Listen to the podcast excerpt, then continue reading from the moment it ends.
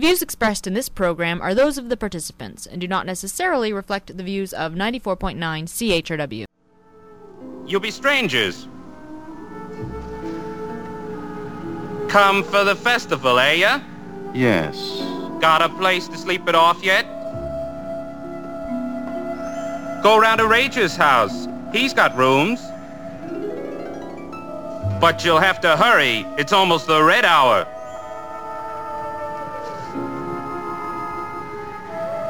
This, uh, festival, it starts at 6 o'clock? Tula! These folks come for the festival. Your daddy can put them up, can't he? You're from the valley? We've, uh, just arrived. My father'll be glad to put you up, though. It's right over there.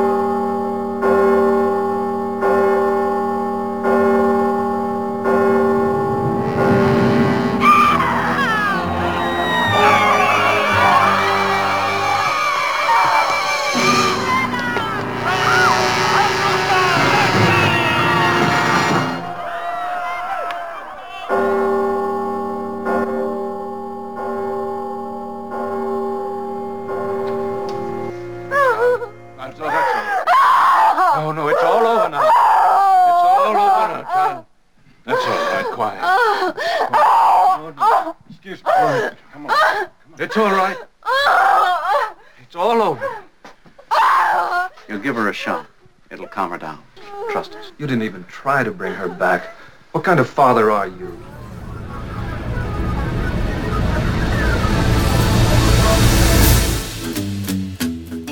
Good morning, London. It's Thursday, September 4th, 2014. I'm Bob Metz, And I'm Robert Vaughn, and this is Just Right on CHRW 94.9 FM.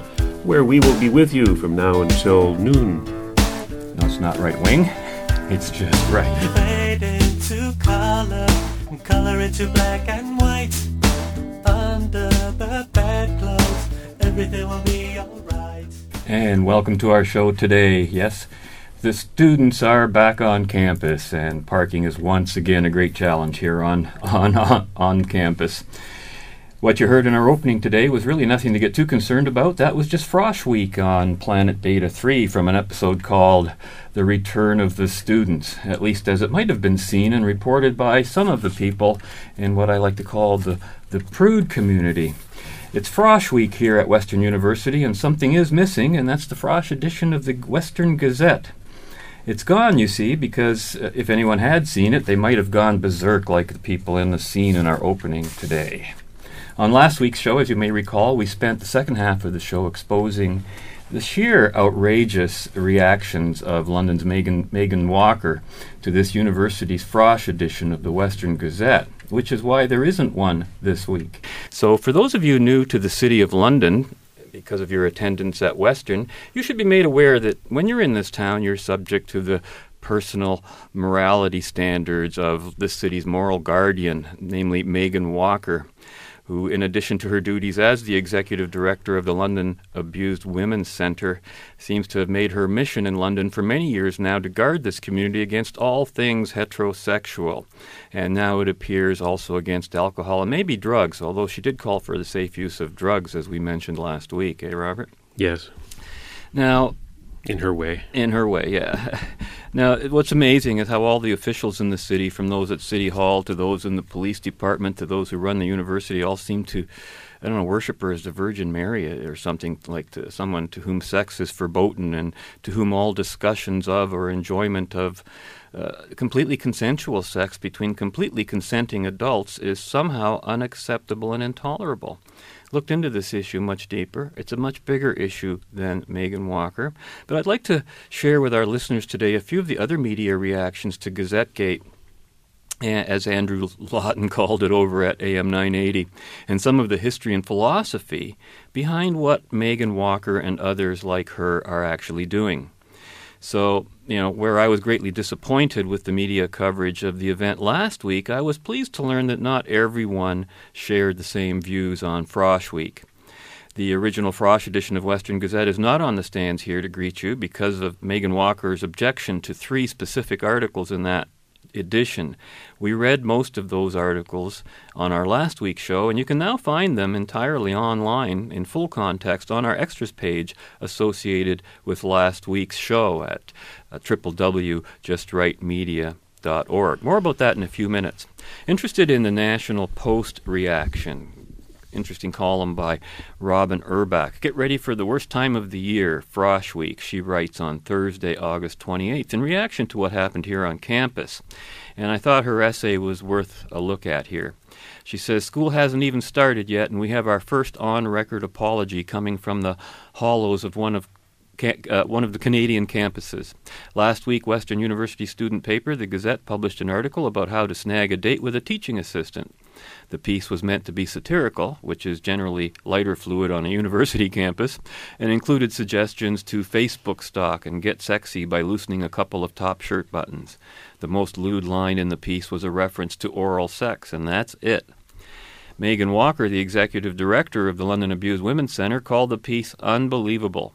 The center has worked with Western University for many, many years in promoting safe space, and this just flies in the face of everything that we've done, she said. Readers on social media called the article sexist, disturbing, and accused it of normalizing rape culture. Even Western's provost expressed her disappointment in the piece. In response, the Society of Graduate Students and the Teaching Assistants Union at Western plan to hold a panel discussion sometime in the fall. That should be fun, eh, Robert? Looking forward to it. Yeah. God forbid any of these people accidentally watch a South Park episode or an episode of The Big Bang Theory, as we pointed out last week. Or worse, reread an innocuous seeming character of the childhood favorite Wayside School book series in which classes in which class daredevil Ron orders the mushroom surprise from the cafeteria and subsequently falls in love with teacher Mrs. Jewls. Isn't that an example of legitimizing inappropriate student teacher relationships? Does the mushroom surprise story make light of actual instances of date rape? If that book is in Western's library, it should be removed immediately, she writes. After initial resistance, the editorial board at the Gazette capitulated to the pressure and issued an apology saying it will remove the offending piece from newsstands and its website. Welcome to school, kids. It's going to be a great year. Though there will be plenty of other examples of manufactured outrage this school year, the notable aspect of this one was how quickly the university administration got involved. Indeed, Provost and Vice President academic Janice Deakin seemed to exhibit no hesitation in admonishing the Gazette for its timidly edgy piece, saying the time is long past when these kids when these kinds of articles can be defended as being either satire or humorous. That passage of time must be somewhere between last September and now, because as Gazette editor Ian Boekhoff affirmed, the paper runs this sort of stuff every year. Volunteers are prohibited from touching anything with alcohol imagery on it. Nevertheless, university administrators seem on especially high alert this year following the controversies of last, when groups at a couple of schools were caught reciting pro rape cheers. The chants were indeed repugnant, the type of thing you'd expect from a group of barely adults away from home the first time, and yet were taken as evidence of a campus culture that legitimizes actual sexual abuse. This year, the administration at St. Mary's University, one of the universities where the chant was recorded, has rebranded Frosh Week as Welcome Week and is imposing a two day mandatory training session during which participants have to sign a so called Charter of Responsibility. At Western, orientation leaders must sign a pledge to adhere to the university's no alcohol frosh week policy and also to abstain from discriminatory or offensive cheers. They are required to abide by a few other behavioral conditions, the most extreme being that volunteers are prohibited from touching anything with alcohol imagery on it. That means if students moving into do- dorms pack their belongings in LCBO boxes, volunteers cannot help them move in. Sam Kilgore, Western University Student Council Vice President, Student Events told the National Post the policy is to prevent a photo that could be spun disparagingly and negatively portray academics at Western. Can you even believe that, Robert? I'm shaking my head here. Can't you see? Yeah. More damaging to Western's reputation, I would think, she says, is an administration so preoccupied with perception that it forfeits common sense. Frosh Week has become that awful time of year when someone inevitably does something dumb, ca- catalyzing a nine month fallout of excruciating analysis, open panels, and sensitivity workshops. School hasn't started yet, but we're well on our way. Good luck, class of 2014 2015. This might hurt. And that was Robyn Urback. I fully agree with Robyn's conclusion that more damaging to Western's reputation is an administration so preoccupied with perception that it forfeits common sense. Or good sense, peppered with a little humor, as both Robert and I agreed last week. If the intention of the administration to acquiesce to Megan Walker's unreasonable arguments and demands was to turn attention away from the controversy, all that's been accomplished is to turn the controversy into a less desirable one, a scenario in which both sides come out looking bad. All of the offending Gazette articles, as I said, which have been officially removed from the Gazette's website, can be viewed as they originally appeared in full context on our own site, justrightmedia.org, org, accompanying our broadcast last week, along with an audio link to the CJBK interview featuring Megan Walker, from which I quoted last week, and also links to two previous episodes of Just Right aired in 20, uh, 2007 about the same subject Megan Walker versus the Gazette. Another reaction I heard was uh, Andrew Lawton on AM 980. And uh, this was just like an hour after we got off the air last week, Robert. I got home and I turned on the radio, and there he was already talking about it. And he said uh, he said he reviewed the articles and saw them as more stupid than offensive, not filth, just fluff. Quote, it didn't even earn the right to be called filth, he said. and he quoted editor Ian Boekhoff saying he would stand his ground against the complainers, yet within 24 hours issued an apology on behalf of the paper. I believe he should resign not because the content was offensive, but because it was boring, says Lawton. It wasn't offensive, stupid, and poor taste. Will it cause others to behave as suggested? No. If your level of self control is so weak that an article in the Gazette will make you do it, you shouldn't be on university in the first place, he said. Andrew's main complaint was that the articles were not funny by his standards. He then argued that if you're going to be offensive, it should be a good offense. Your point should be made. If so, he, Andrew Lawton, would stand behind it. Satire plays off of existing beliefs, prejudices, and norms, says Andrew.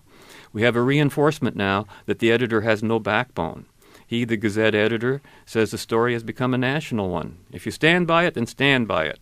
All it reminds me of is the Gazette is a Bush, Bush League student newspaper. He should be apologizing not for the articles being offensive, but for them not being actually funny, says Lawton. It would be a lot more defensible if it were clever. Well, that's an interesting commentary, and yet that's exactly what the first paragraph of the apology actually did say. Quote, the Gazette would like to apologize for our Frosh issue. The editorial board of the Gazette worked hard on the publication, and our aim was to put out an entertaining issue for first year students and Western as a whole. It's clear that we failed to do that, and for that we apologize. And so there you have it. Well, you know, I disagree a bit with Andrew there because uh, Andrew and ourselves are a little older than the Frosh. Yes. And the humor is directed at Frosh, so I agree. to them, I think the humor was directed, and I think that they found it funny, And it as is a and I did. And it's a student newspaper, Yeah. and, and it's that's where you learn. Mhm. That's where you start to learn, right? Andrew found the article article on drugs as the most problematic. He didn't talk much about that, and he himself made no mention of Megan Walker, though a caller brought her up in the conversation. But Megan Walker and the ideology she represents is precisely what motivated this whole event in the first place, which has now become an important event given the negative consequences of her actions and public reactions. This is not about Megan Walker, although she's the symbol of it, I guess, or the Gazette, or of being offended, or about safety or violence towards women by men.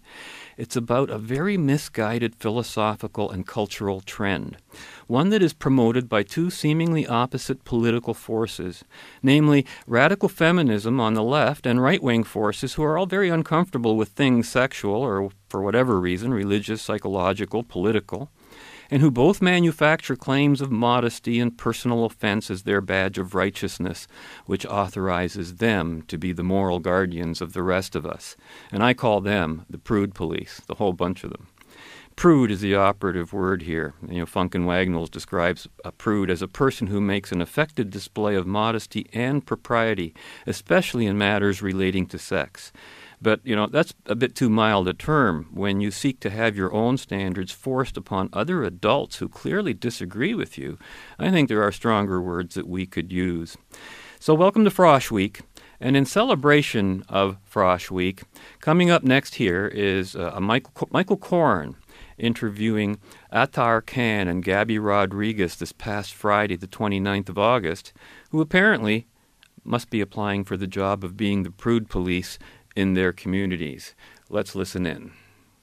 If you don't know what Frosh Week is, it's pretty much summer camp and a lot of different activities, including 3D. You put your hands on things, tangled, twisted. It's called twisted. While at night, there's a lot of school-wide activities, including dances, haunted houses, hypnotist shows, and a video game chiller. Yeah, a video game chiller. Oh, good God. Athar Khan and Gabby Rodriguez are both young. I mean, you left university just a couple of years ago, if that, really. Yeah. Um, Just a month ago. A month ago? And how about you? Mine was a year ago. A year ago, okay. Frosh Week. What did you get? You went to Ryerson? Yeah, I went what, to Ryerson. What did you get up to? What did you do in Frosh Week? Oh, uh, I didn't really go to Frosh Week. Why? Um, well, I was I was commuting to school, so Right. I didn't really feel like the need to go to Frosh Week because I felt like Frosh Week is more for people who lived on residence. Right. So I never went. So you were too mature and you were working hard. You were probably partying all night long, weren't you? Oh no, I did go to Frosh Week, and then I asked to be um, sat out of the partying part of it. Why? Because I went there to network, as I was told it was going to be, but it turned out it was salacious, obscene, and vile, as you can imagine. That's what life is like, I thought. I mean, that, that's what that's Well, what we do. I mean, I mean- Sun News is like that. I may not be religious, and I may Yeah. criticize my religion to the very end, but I do have some form of modesty. wow. What do you think of that? Is he a prude? A little bit. I mean, like you're about you're about what 17, 18 when you go to university. Yeah. If you come straight out of high school, like. I mean, a lot of kids' attitudes, like they want to have fun, they want to meet people, they want to make friends, and Frosh Week is a great way to do that because the schools are helping you meet people. Yeah.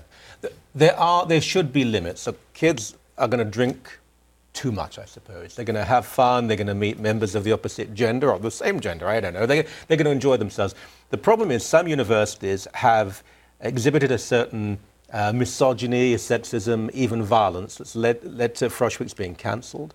Um, newspapers, university newspapers have had to remove ads and so on. There was a no, well, apparently notorious incident um, at the University of St Mary's. I think it was about a year ago. Let's see the clip of that now, please.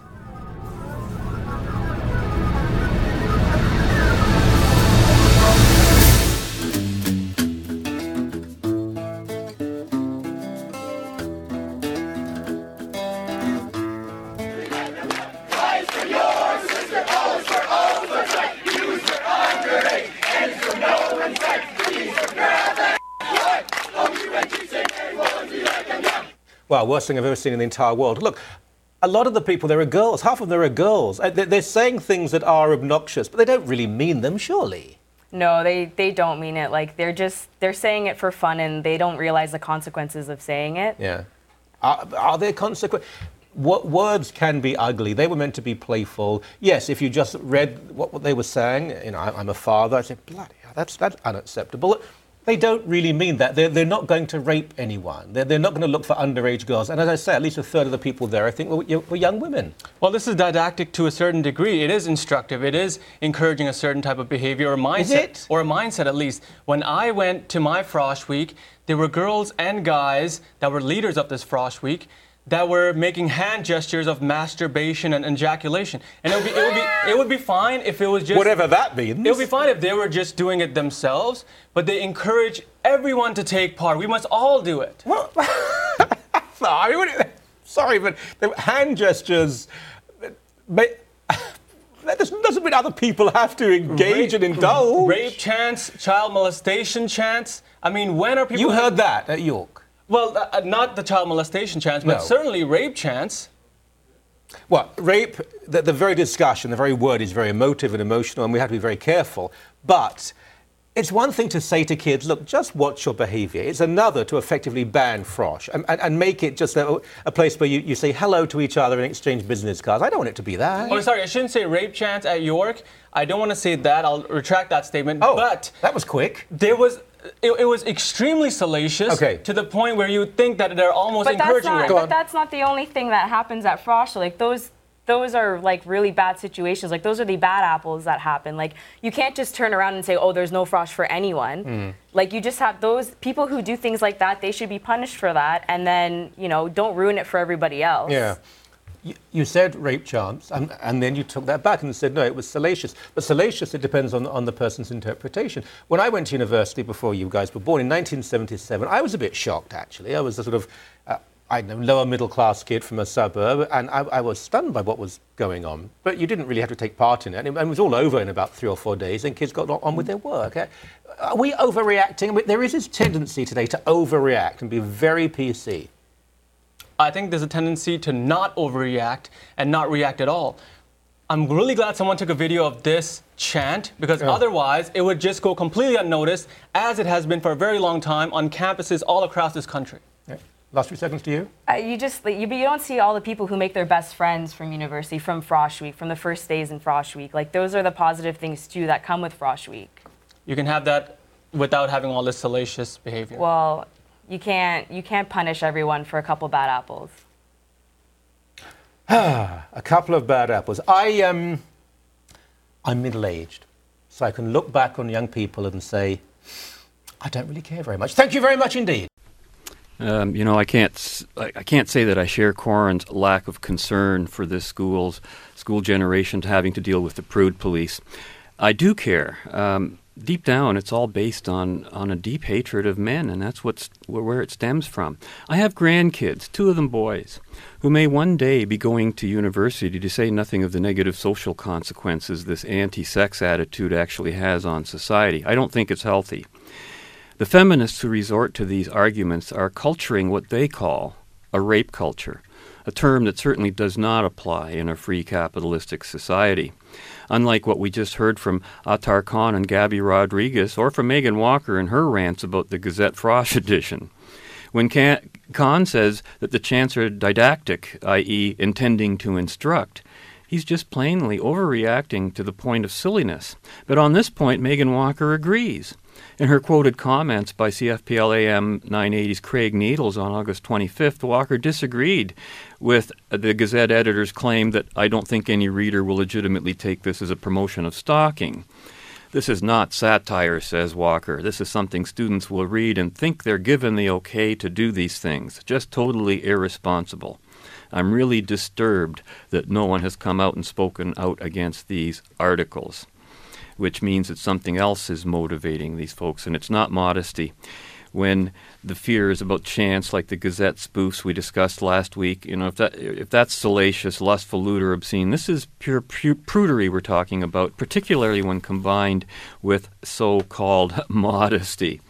Now, a couple of weeks ago, you, you may recall, Robert, I did a, a, an article or an article. We, we did a show on on Stephen Harper and the government's plans to bring the anti-prostitution bill in, and I looked up some information and found some fascinating, uh, very credible information in of all places Hustler magazine, and we had a article there that I read on the air a couple weeks ago from a woman who formed Prostitutes Anonymous, and it wasn't particularly a flattering picture on the sexual scene, which was really interesting. Found another one while I was looking there in the same magazine, an editorial entitled "Cry Rape: Feminist Crime Against Women." Where author Rene Denfeld offers a fascinating history into the origins of how feminism, once a movement for equal rights for women as for men, turned into something quite sinister and anti women, of all things. And she tells an interesting story. Uh, basically, I just summarize it quickly about a about a woman named Sarah S., a professional paralegal, who on her daily, you know, walk to work one morning, she gets whistled at by some construction workers. She's waiting for a bus, and she finds herself in a conversation with a young man, and he, he, he you know, he tries to make a, a play on her, asks her out for a drink, and stands close and says he'd like to have a little more than a beer. She just makes excuses and leaves and says, "See you later." Later that day, one of her senior partners at her law firm congratulates her on her on her work and and gives her a pat on on the rear. And then come evening, after a quiet dinner with her boyfriend of eight months, Sarah felt tired as she relaxed on the couch. Moving beside her, her boyfriend rubbed her shoulders and nibbled her neck. She didn't feel like having sex. It had been a long day. But her boyfriend seemed excited and affectionate, so she decided to go ahead. Maybe she'd get into it once they started, she thought. As it happened, she was right. Pleasantly exhausted, she closed her eyes. Her boyfriend pulled the blankets around them both and gently stroked her hair until she slept. Sarah S. has just been raped, writes uh, Rene Denfeld. The construction workers who whistled at her raped her, as did the man at the bus stop who made a suggestive comment, according to a pamphlet circulated by Pennsylvania Swarthmore College, which defines verbal harassment and inappropriate innuendo as rape. She narrowly escaped being raped again by her boss, so writes Carol Pritchard authored of Avoiding Rape on and Off Campus. Pritchard calls unnecessary touching a form of sexual harassment akin to rape. And when Sarah had made love with her boyfriend, she was assaulted for the fourth time that day, according to Robin Morgan, editor of Ms. Magazine and author of Theory and Practice Pornography and Rape. Morgan writes that rape happens anytime sexual intercourse occurs when it has not been initiated by the woman out of her own genuine affection and desire. Since Sarah didn't initiate sex, well, that was rape, even though she didn't know it. And this is exactly the definition, Robert, that everyone's operating on today. Publicizing rape definitions as varied as these is the mission of a separatist faction of feminists whose magazine, book, and newspaper reports are derived from a handful of studies that take the legal definition of rape and stretch it to produce stats that support their radical ideology. These activists believe women should cease all intercourse with men, whether sexual or social exaggerating the parameters of the single most prevalent male crime against women, is a tactic designed not only to change the way men and women relate, but to wreak havoc inside the women's movement itself, where the emotional sensationalism of male bashing and separatism almost eclipse the relatively assimilative issues of equal pay, opportunity, and choice. Two studies, one by radical feminist Diana Russell, author of The Politics of Rape, and the other by University of Arizona professor Mary P. Koss, are the primary sources behind the most notorious cases of inflated rape statistics. Russell's study, completed in 1984, concluded that 44% of the 930 women she surveyed were victims of rape and attempted rape. Now, what she gets into here is how, throughout the whole the whole um, process of putting them through the questionnaires, that all the questions were leading, and they weren't, and no one was allowed to use the word rape during the questions. You couldn't say that you were. It was up to the researchers to decide to use that word. And she writes, if a researcher has to convince a woman she's been raped, how meaningful is that conclusion? Asks journalist Stephanie Gutmann, who extensively researched Koss's Ms. Magazine study for Reason Magazine raising the issue that Koss's rep- uh, questions were geared towards obtaining a predetermined conclusion. Despite the questionable methods behind these studies, mainstream media sources have reported Russell and Koss's rape findings as fact. Their stats have been published as accurate by high profile magazines Time, Newsweek, Glamour, and 17, and many respectable mag- institutions accept them. Now, the interesting thing is, I've heard some of these very same stats being used by Megan Walker. And, and apparently it completely conflicts with the stats being produced by the Federal, Federal Bureau of Justice, who interviews nearly 100,000 people biannually. In 1989, they determined that one out of every 1,000 women were victimized by rape or attempted rape, including reported and estimated unreported assaults. Based on, on a decade of research, they estimated an American woman's lifetime likelihood of rape and attempted rape was roughly 1 in 12 the figure is undeniably frightening, but a far cry from one in four.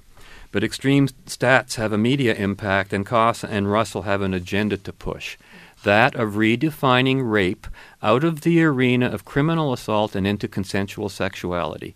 This is the goal of feminist separatism. Violence is male, the male is the penis, violence is the penis uh, or the sperm that ejaculates from it, writes feminist separatist Andrea Dworkin in her book Pornography Men Possessing Women. Dworkin rema- uh, maintains that all men are rapists and not to be trusted. Sexual fun and sexual pleasure, she claims, are inseparable from brutality. In their effort to push their agenda of hatred and distrust of men with lies and false panic, feminist separatists undermine the real horror of rape, whose shattering violence they dilute with a smokescreen of numbers that, by including not only consensual sex but non sexual activity, become meaningless. The trauma of victims of actual rape has become a tool to promote political motivated moralistic crusades, victimizing the sufferers once more. And how true that is. You know, there was an article in the Free Press just uh, day before yesterday where Date Safe program stresses clear consent. And this is happening here on campus and this is a fellow named Mike Domit, Domitrz, and uh, he was asked, "What do you think of Western Gazette's recent Frosh issue? What's the income? What's the impact on incoming students?"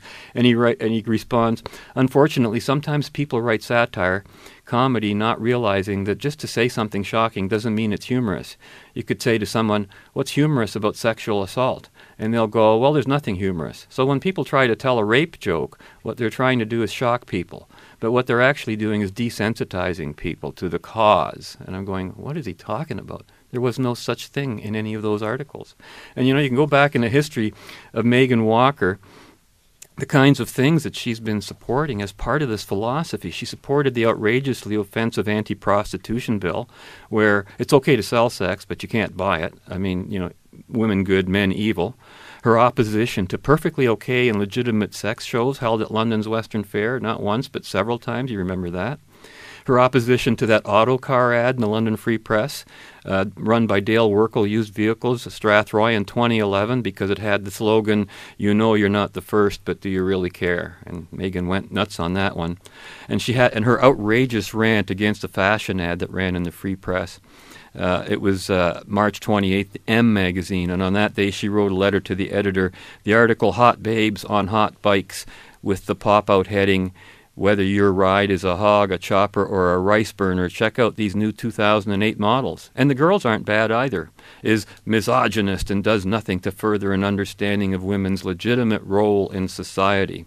And she added, in the article What a Guy Wants, men are asked, What's your favorite underwear to see a girl in? The article is appalling and an assault to women. We are cer- uncertain as to why the newspaper feels it necessary to degrade women this way. End quote.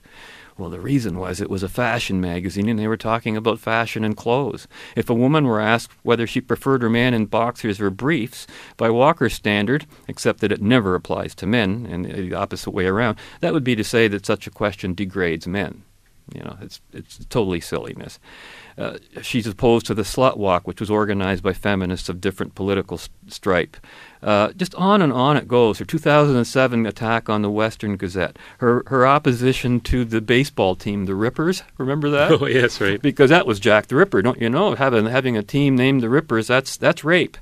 And her person. Oh, I, I could just go on and on, but you know, she protested that the Frosh Week chants, arguing that they're part of this country's rape culture, and she cited stats that seemed to come exactly from the sources that I was talking about.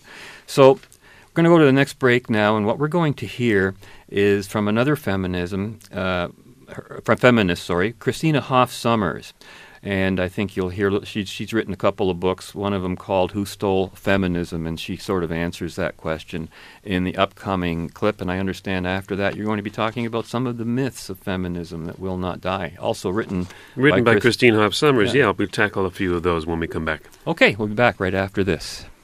Because of your first two books, Who Stole Feminism and The War Against Boys, you got branded as an anti feminist. Have you ever been unbranded? Are you stuck with that? I think lately it's changed. Uh, I recently won an award uh, from the uh, National Women's Political Caucus for an article I wrote about boys in the New York Times, Boys at the Back. And I thought that was gracious of them because they know that I've been critical, not so much of that organization because that's always been fairly mainstream and made an effort, I think, to to be uh, quite reasonable. But um, so that's that that was that was uh, very nice.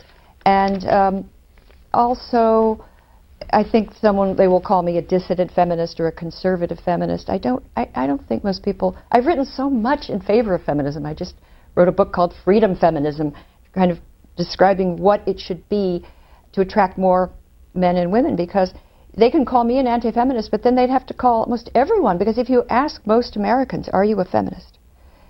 almost everyone says no.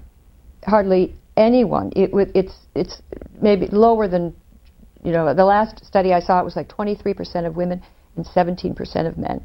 The vast majority say no, and there's a, a one poll showed that uh, almost 20% thought it was an insult. Now, how can a movement that stands for liberation, one of the great chapters in the history of liberty, how can that be something that people don't identify with? Now, if you ask um, the president of the National uh, Organization for Women, as someone did, she said, well, it's the media's fault. The media depicts us as angry and humorless and so forth. And what I think is that, um, I, I, wouldn't say angry and humorless, but I do think that um, too many self identified feminists are, as I said before, fairly hardline. Uh, they're, they seem to be w- willing to believe the worst things about men and um, very dissatisfied with, with our society. And, and I, can't, I do think a captive to a lot of false statistics about women's oppression. And I think that a lot of young women simply are not, you know, angry at young men. They're rather fond of them, so they, they keep their distance. You do not find very many African American women or working class women, Latino women as part of the movement. It's largely evolved into a fairly elite white working, uh, right, uh, you know, upper middle, not upper, but uh, upper middle class women's movement. And um, so I'm when I say who stole feminism, I'm just sort of talking about the, some elites in our university who defined it in very extreme ways. It doesn't appeal to many people. There have been articles in magazines for young men that say, you know, colleges to avoid, where it's really like hostile environment for, for boys, where you'll go there and they'll have, you know, just uh, angry, angry women and so forth.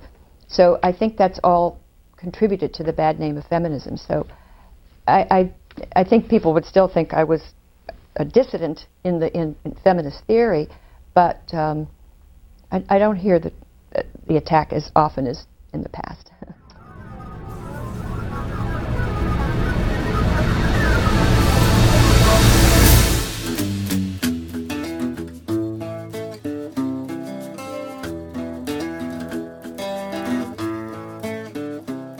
Christina Hoff Sommers, how do you define feminism?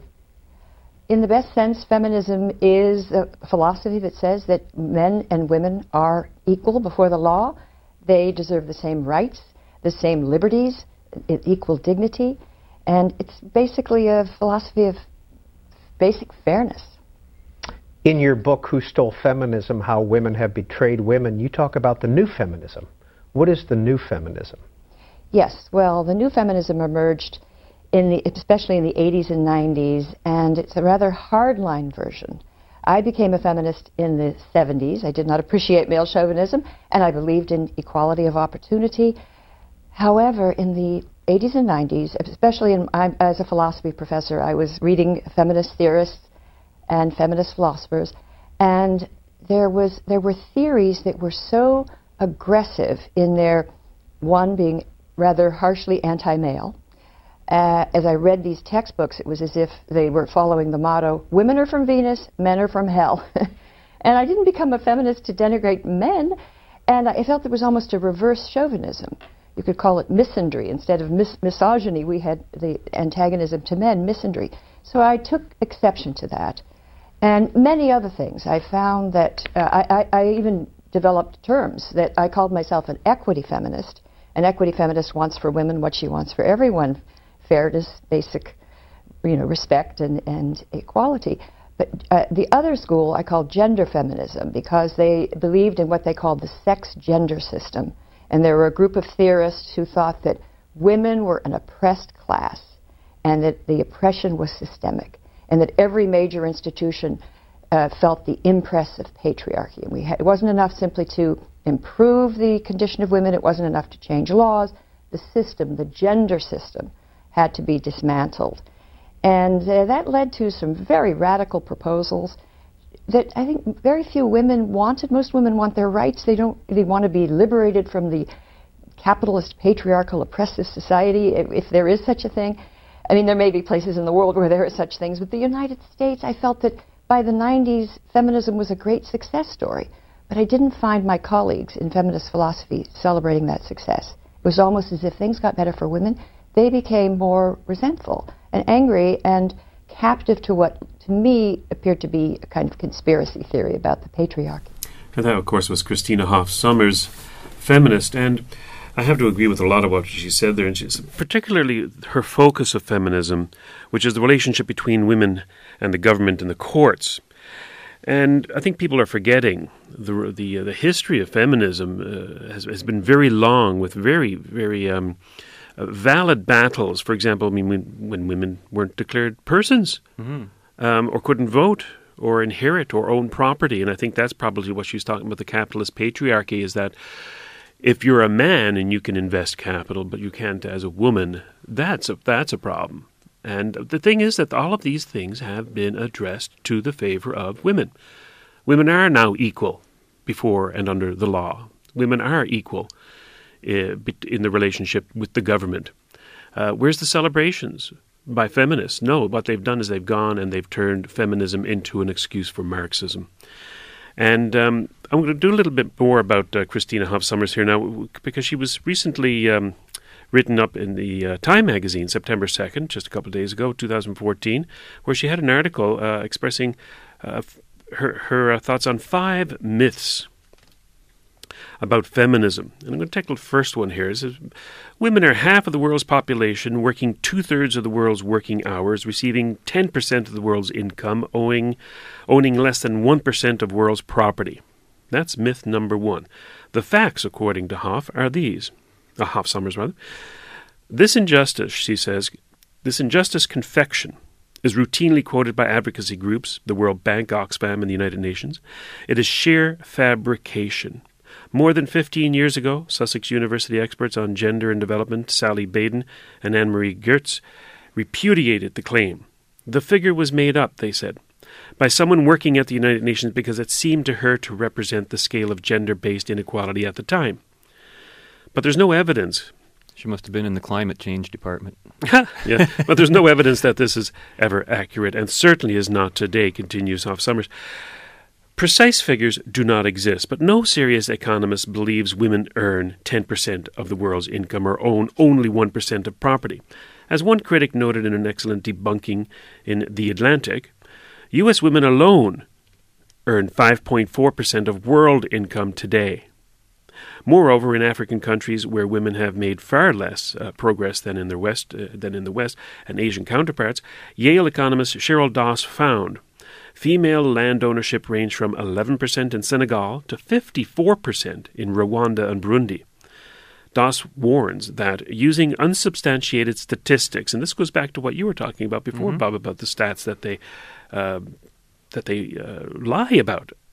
Uns- using unsubstantiated statistics for advocacy is counterproductive. Bad data not only undermine credibility, they obstruct progress by making it impossible to measure change. And I'd have to add to that that bad data persists and takes on a life of its own, breeding even more incorrect conclusions. Bad data is taken by government bureaucracies, who then breed government programs designed to address the bad data and government bureaucracies and government programs are almost impossible to get rid of. So the bad data persist. Myth number two between 100,000 and 300,000 girls are pressed into sexual slavery each year in the United States. Facts. Can't believe a claim like that was even made. Yeah, facts. The sensational claim is a favorite of politicians, celebrities, and journalists. Ashton Kutcher and Demi Moore turned it into a cause célèbre. Both conservatives and liberal reformers deploy it. Former President Jimmy Carter recently said that the sexual enslavement of girls in the U.S. today is worse than American slavery in the 19th century. I mean, talk about hyperbole. Hmm. Who can actually take anybody seriously when they when they say nonsense like that?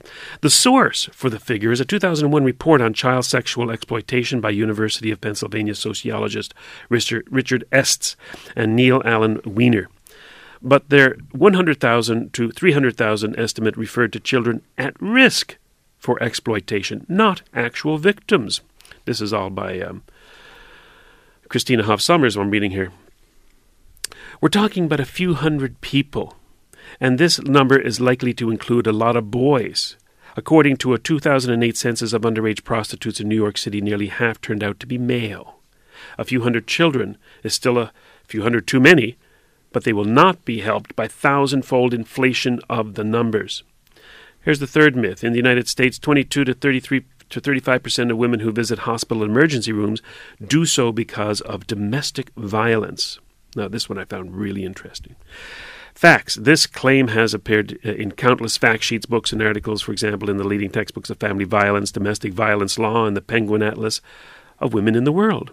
Penguin Atlas uses the emergency room figure to justify placing the U.S. on par with Uganda and Haiti for in- intimate violence. Where, uh, what is the provenance? The Atlas provides no primary source. In other words, they made it up. but the editor of Domestic Violence Law cites a 1997 Justice Department study as well as a 2009 post on the Centers for Disease Control website. But the Justice Department and the CDC are not referring to the 40 million women who annually visit emergency rooms, but to women numbering about 550,000 annually who come to emergency rooms for violence related injuries. Of these, approximately 37% were attacked by intimates. So it's not the case that 22 to 35 percent of women who visit emergency rooms are there for domestic violence. The correct figure is less than half of 1%. Quite the inflation of stats, quite the lie. No kidding. I think that's all the time we got uh, for her five myths. Um, there, there, were two others, but I would uh, direct you to Time magazine of September 2nd to read more about the other two, which I would just say were one in five college women will be sexually assaulted absolute nonsense. And myth number five women who earn 70 cents earn 70 cents for every dollar a man earns for doing the same work. Again, it, debunked. It, and issues we've discussed on this show many times in the past. Yes. Um, and, and, and as you mentioned before, and as uh, Christina Hoff Sommers mentioned, and the, the other people you were talking about, what it does when they lie about the stats and they perpetuate programs based on lies and false data and exaggerate and redefine words like sexual assault to include unwanted kissing um, and equating it with actual rape. It diminishes the victims of actual rape. Absolutely. And, and I How think that that's the real tragedy. So these Marxist feminists out there are doing nobody favors. So let's cut to, uh, cut to our last clip uh, now, and um, we'll be back with something completely different in a moment. What about women's studies programs at university? Well, women's studies programs are a, mix of uh, good and bad, and here's why. There are many professors of women's studies who are drawn from other fields. So they are simply, uh, they are historians with an expertise on women in a specific period. And you have women who are experts on, you know, women's psychology or sociology of women or um, women's, uh, you know, women writers. And those professors give straightforward academic classes. What worries me are the what typically happens in Women's Studies 101, which is feminist theory. You will not, you will rarely, I've never seen a textbook in women's studies that I would consider balanced. There may be one, uh, and, and, please send it to me if you're out there. uh, but what I find is it's sort of the gamut from A to B, the full gamut. I mean, there's a, a very narrow range of views. They will sort of disparage what equity feminism, the kind of feminism I embrace. They will disparage that and then there will be these different schools, very arcane, Marxist feminists and Freudian and lesbian separatists or eco-feminists or postmodernists, and so on and on. Uh, but again, very narrow and esoteric and uh, not, just not going to appeal to most people, let alone students. So there's too much of that in women's studies. There, and, and to put it more generally, in many women's studies courses, the students are almost uh, taught a kind of conspiracy theory about the patriarchy. And they, they master a set of statistics, but they are not statistics, they are propaganda. Because, and, and this is a harsh thing to say, but I'm going to say it, at the heart of, uh, of feminist theory on the campus is a body of egregiously false information, and, and most of it about how oppressed women are, and how they are being cheated out of their salaries, and how they, their, their self-esteem is being devastated from all corners and how they are put upon by men and they, you know, very high chances they will be battered and raped, and if that's only if they're not dead from anorexia nervosa in a desperate effort to meet patriarchal standards of beauty.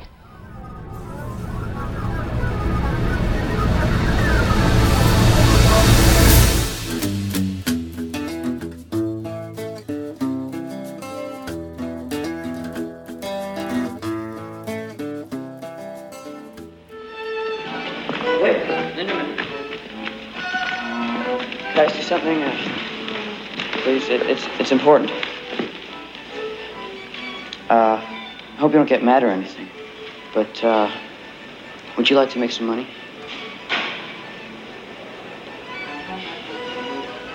You see, there are these guys, and uh, maybe you've noticed them in the bathroom, and they're trying to make me pay protection. From what? Well, from themselves, of course, but that's not what they say. They say that they're protecting me and some other kids from, well, mainly you. From me? Yeah, I know that's not true. Yeah. Well, at least I think it's not. But that's how I came up with this idea. What idea? Oh, to pay you to be my bodyguard. Maybe some of the other kids could too. I, also, I could do your homework. I'm pretty smart. But at least it's not paying extortion. Not interested. The protection racket. Yeah. you know, with the recent invasion by Russia into Soviet Ukraine terri- uh, sovereign Ukraine territory, everyone is asking what, if anything, should we be doing about it? Now, Canada and the U.S. have moved some soldiers and equipment to some of the smaller Baltic members of NATO to perhaps reaffirm the treaty to protect them, should Putin set his eyes a little to the north. But I began thinking, why in the world should we be doing anything other than chastise Russia for military involvement in another state, something the United Nations was supposedly set up to prevent? But about our NATO commitments, I have this to say. NATO, I think, is out of control, and may prove to be, by its very existence, the reason for the next World War. Its sheer number of member states, being 28 now, almost assures us that at some point in the future one of them will have military issues with a non member, dragging every other member into the conflict. NATO began as a treaty between Belgium, the Netherlands, Luxembourg, France, and the United Kingdom, and was called uh, the Treaty of Brussels to ensure that an attack primarily by Germany or Russia would be success- successfully repelled. Now, it was thought at the time that the combined strength of these nations was certainly not enough without the involvement of the U.S., and as a result, the U.S. was asked to join. And, uh, and join it did, uh, along with Canada and some other nations, and it became the North Atlantic Treaty Organization. In 1949, the goals of NATO may have been reasonable, I think, following closely on the heels of World War II. But in a post Soviet world, NATO has grown to be an association of states with little in common, where small states have little or no military contribution to make, and where the usual ties that bind nations which promise to come to each other's mutual defense are weak. Consider that some recent inclusions into NATO are former Warsaw Pact member states, the very states which NATO was banded together to fight prior to the dissolution of the Soviet bloc. Consider that many of the members of NATO have almost nothing to offer militarily. Should Canada be attacked by North Korea or China, what exactly could Lithuania do about it? How about Slovakia? Consider the weak trade ties Canada has with many of the newer members of NATO. That worth going to war over? And finally, consider the public opinion of Canada or the US getting into what could potentially be a world war over countries like the Baltic states or Turkey or any of the several NATO countries where violent overthrow has been more the norm than the exception. The two major conditions for a treaty, I think, are pledging, uh, a treaty at least of pledging mutual defense, should be the following. First of all, strategic military significance to the defense of one's own country. I think that should pretty much go without saying. Um, we should enter into a treaty with the United States, obviously, because if the United States fell, we'd be next. So we should have a, mutual defense pact. Now, the second one is a strategic or historic trading ties, whereby the, uh, the attack on the trading partner would severely adversely affect and potentially destabilize economically one's own country. I would suggest that most NATO countries do not meet these criteria in relation to Canada. So, what should we do about the Ukraine? Well, we should realize that we live in a world of warring nations led by capricious men whose motivations for conquest could easily involve us in conflicts we may find very expensive to win. What should we do about the Ukraine? I think we should prepare for the time when some world leader considers us as easy a target as Putin has considered the Ukraine, but that does not, in my estimation, include NATO. Anyway, Bob, that's all I have for this week. Interesting comments, Robert. Uh, kind of scary to consider that you think NATO might actually be, its existence might be the cause of the next world war. Well, let's hope we don't have another war start between now and next week. We've got to go for this week. Join us again next week when we continue our journey in the right direction. Until then, be right, stay right, do right, act right, think right, and be right back here. We'll see you. Fade into color color into black and white. Everything will be alright. Because when I say this is a feminized country, first of all, understand that I get it that there are millions and millions of women who are steely-eyed realists and millions and millions of men who are anything but. However, for lack of a better term, I would say that the feminine values are now the values of America. Sensitivity is more important than truth. Feelings are more important than facts. Commitment is more important than individuality. Children are more important than people. Safety is more important than fun. I always hear women say, you know, married men live longer. Uh, yes, and an indoor cat also lives longer.